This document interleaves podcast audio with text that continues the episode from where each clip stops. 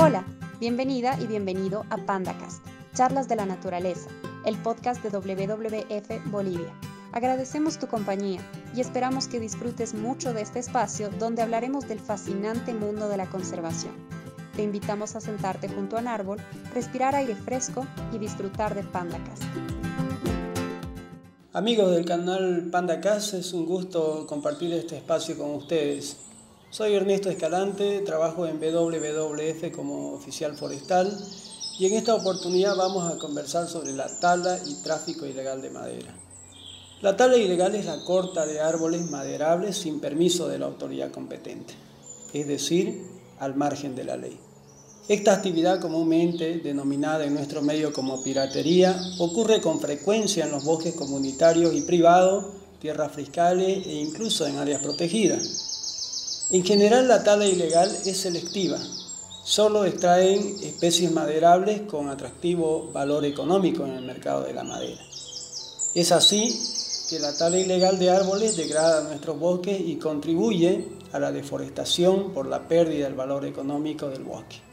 Sus efectos son mayores en el mercado. La compra y venta de madera de fuente no conocida ocasiona una competencia desleal con la actividad formal de la industria maderera.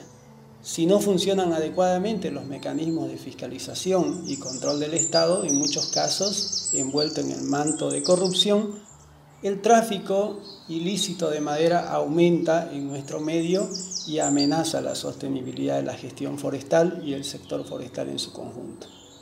Ante esta dura realidad, en el marco de la Alianza por la Fauna Silvestre y Bosques, doble u doble u efe asume el desafío de implementar acciones para combatir el problema, a través de la sistematización de información sobre la dinámica del tráfico ilícito de madera en el norte de La Paz, Amazonía y Chiquitanía, con el objeto de posicionar el tema en la agenda de las autoridades competentes, desde el nivel local, nacional y transfronterizo. Por su parte, los pueblos y comunidades indígenas de la región Andes, Amazonía, están recibiendo capacitación para fortalecer su conocimiento de la ley. También se ha fortalecido la gobernanza de las organizaciones indígenas y se han mejorado las capacidades administrativas, técnicas y operativas de las comunidades.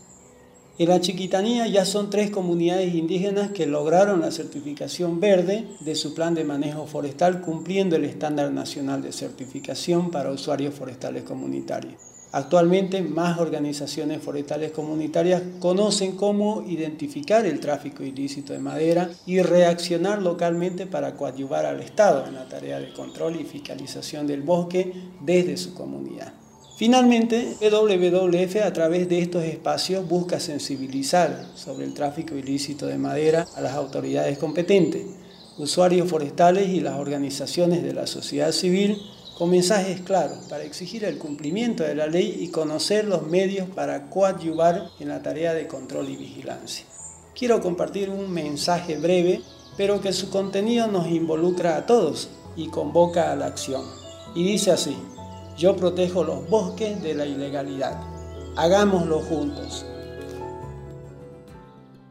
Muchas gracias por acompañarnos en Pandacast, Charlas de la Naturaleza, el podcast de doble u doble u efe Bolivia. Si deseas obtener más información o tienes alguna duda o comentario, contáctate con nosotros a través de nuestras plataformas digitales, Facebook, Twitter e Instagram, nuestra página web doble u doble u doble u efe punto org punto bo o al correo comunicaciones arroba doble u doble u efe bolivia punto org. Saludos y hasta un nuevo capítulo. Este podcast ha sido producido con el apoyo financiero de la Unión Europea en el marco de la Alianza por la Fauna Silvestre y los Bosques. Su contenido es responsabilidad exclusiva de doble u doble u efe y no necesariamente refleja los puntos de vista de la Unión Europea.